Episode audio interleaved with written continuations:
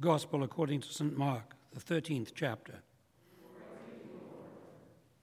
As Jesus came out of the temple, one of his disciples said to him, Look, teacher, what large stones and what large buildings.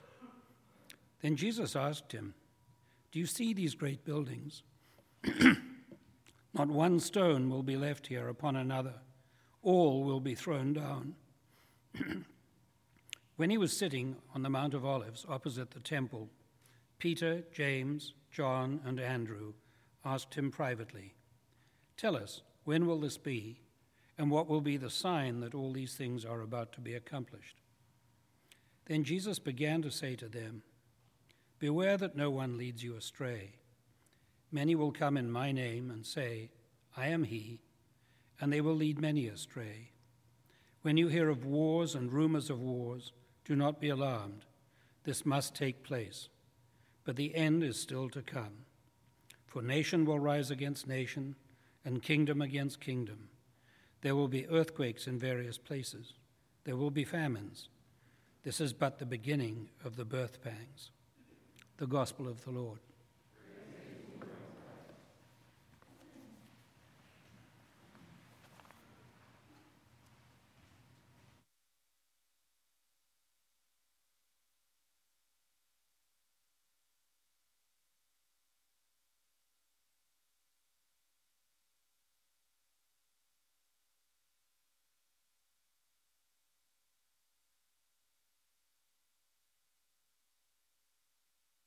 Apocalyptic literature is a funny thing.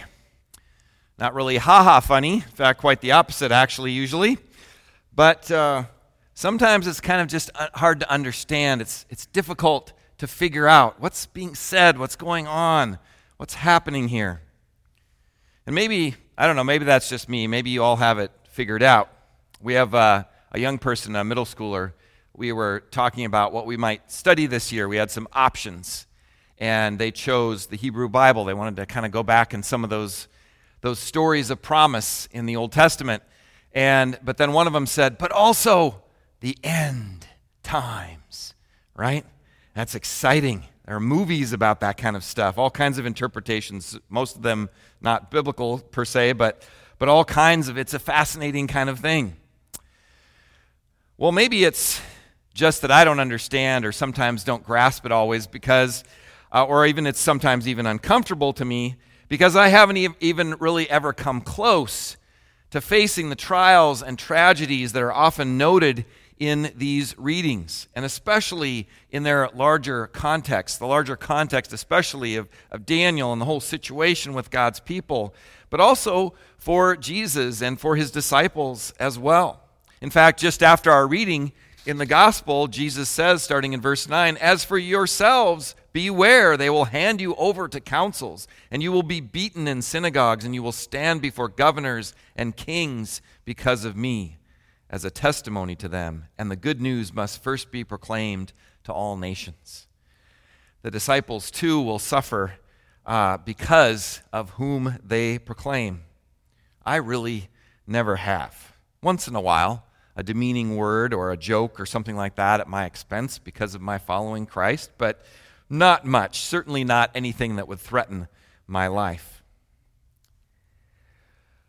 But to kind of sum that up or whatever, in other words, and to kind of a great extent, apocalyptic literature in the Bible oftentimes isn't really speaking to my situation or our situation. And even if and if it is, I may be on the wrong side of it. Because oftentimes apocalyptic literature speaks to the power of the day. I may be on the wrong side of that power. Because in the world of haves and have nots, I am a have for sure. And for the most part, apocalyptic literature is directed to give hope to those who have not. The situation, again, for the writing of Daniel is very dire, it's very hopeless. And the message that comes to Daniel is intended to give hope in the chaos. But even the message seems to be kind of a private one for a small number of people. Just after our three short verses in Daniel, starting in verse 4, Daniel says, or, or it says to Daniel, But you, Daniel, keep the word secret and the book sealed until the time of the end. that word to Daniel was meant to give hope to those who endured so much hopelessness, so much suffering, so that there was a picture of God's ultimate justice, even if that did not come in their lives.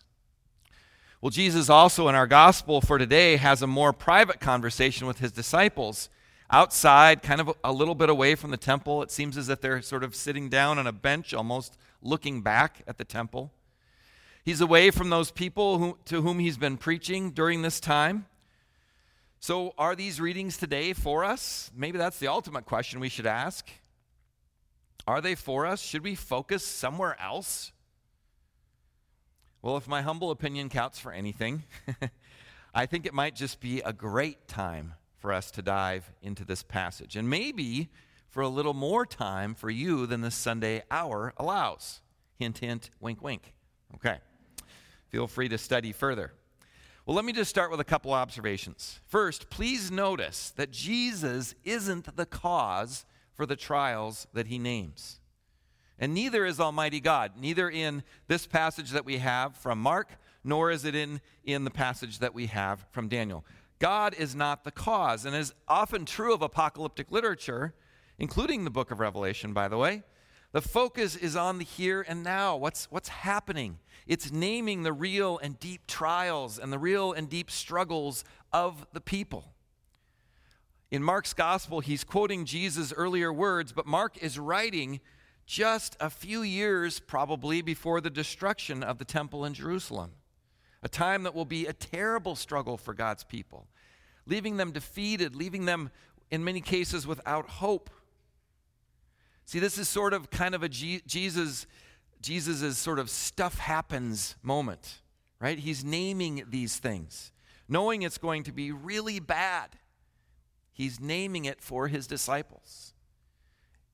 You see, it's as if it's as if God is actually present with us. It is if God actually cares about our lives, our struggles, our hardships, and the life of the world in general.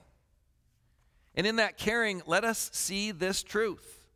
If we see nothing else, Jesus is not the cause of the trial, but he is the culmination of the hope within it.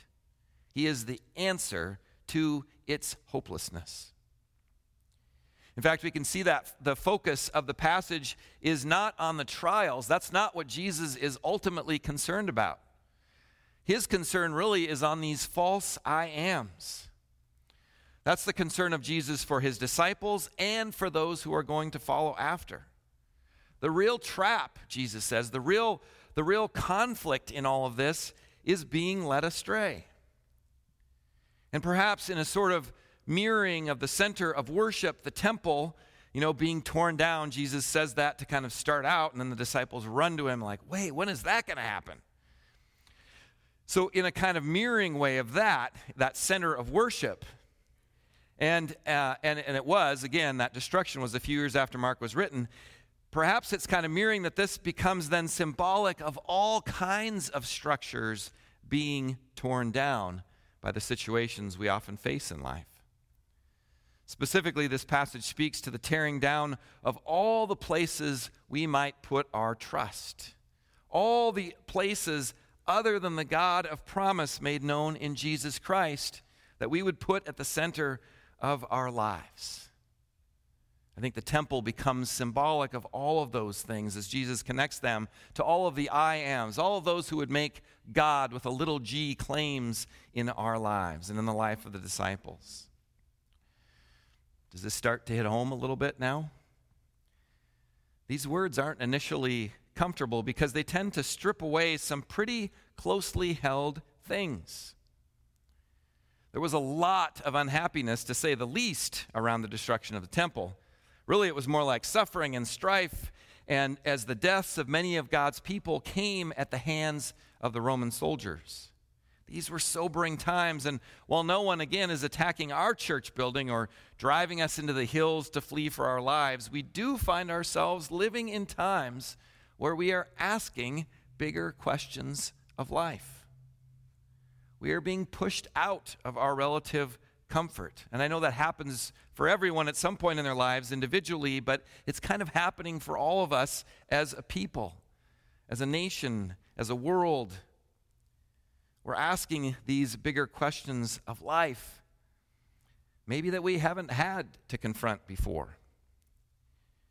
Privilege and ease of life are kind of cloaking devices to the fragility of our life.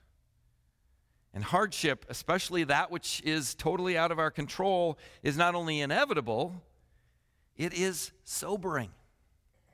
I say it's inevitable because many will stand up and kind of pontificate and blow all kinds of hot air about how this is the time and this war is the sign or this, you know, whatever it might be is the fulfillment of this. And, you know, like the sandwich board thing.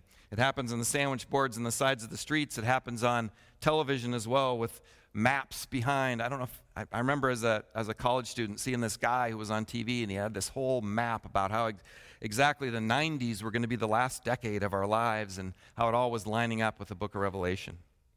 Well, we can always do that, right?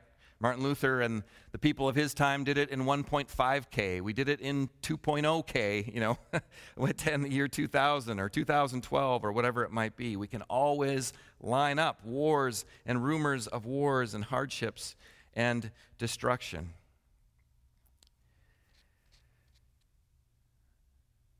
It is sobering. It forces questions of ultimate hope and trust. It puts all of our I ams on trial puts them all to the test as if to ask, How are your gods, small g, holding up?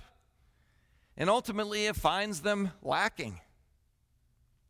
In our comfort, sometimes we, we tend to do things, a lot of different things. We can do things or we can, can say things like, for example, You deserve to be happy. I deserve to be happy. But the truth is, we don't. We deserve nothing. Our entitlement is not only false, it is very fragile. And when we hold that in the center of our lives and it is undone, we can lose our center. But, and here's the big but of the sermon. although stuff happens, inevitably, again, individually and collectively for us, although life is fragile and although we deserve nothing, Jesus tells us quite clearly that we have everything, even if everything else is taken away. A couple of weeks ago, when we celebrated uh, uh, Reformation Sunday on All Hallows Eve, we sang A Mighty Fortress, and there's that wonderful verse from A Mighty Fortress Were they to take our house, goods, honor, child, or spouse, though life be wrenched away, they cannot win the day. I don't know how I feel about that if I really read that. My house, my goods, my honor. Okay, maybe. My child, my spouse, my own my life itself? No way. But even when those things are gone, still we are not found without an anchor, without a promise, without hope. Our hope our joy, our promise of belonging, of meaning, our center individually and collectively as God's people, do not waver in the midst of chaos. I mean, they might for us. They might waver in our own mind, but ultimately the truth is they do not. Chaos, large or small, because we are not held by things like happiness or security or anything else that can be taken or shaken. We are held fast. We are centered by the God we know, the God of promise who has come to us in Christ Jesus our Lord and who gives us our salvation in this life and in the life to come, no matter what, no matter what, no matter what. Thanks be to God in Christ. Amen.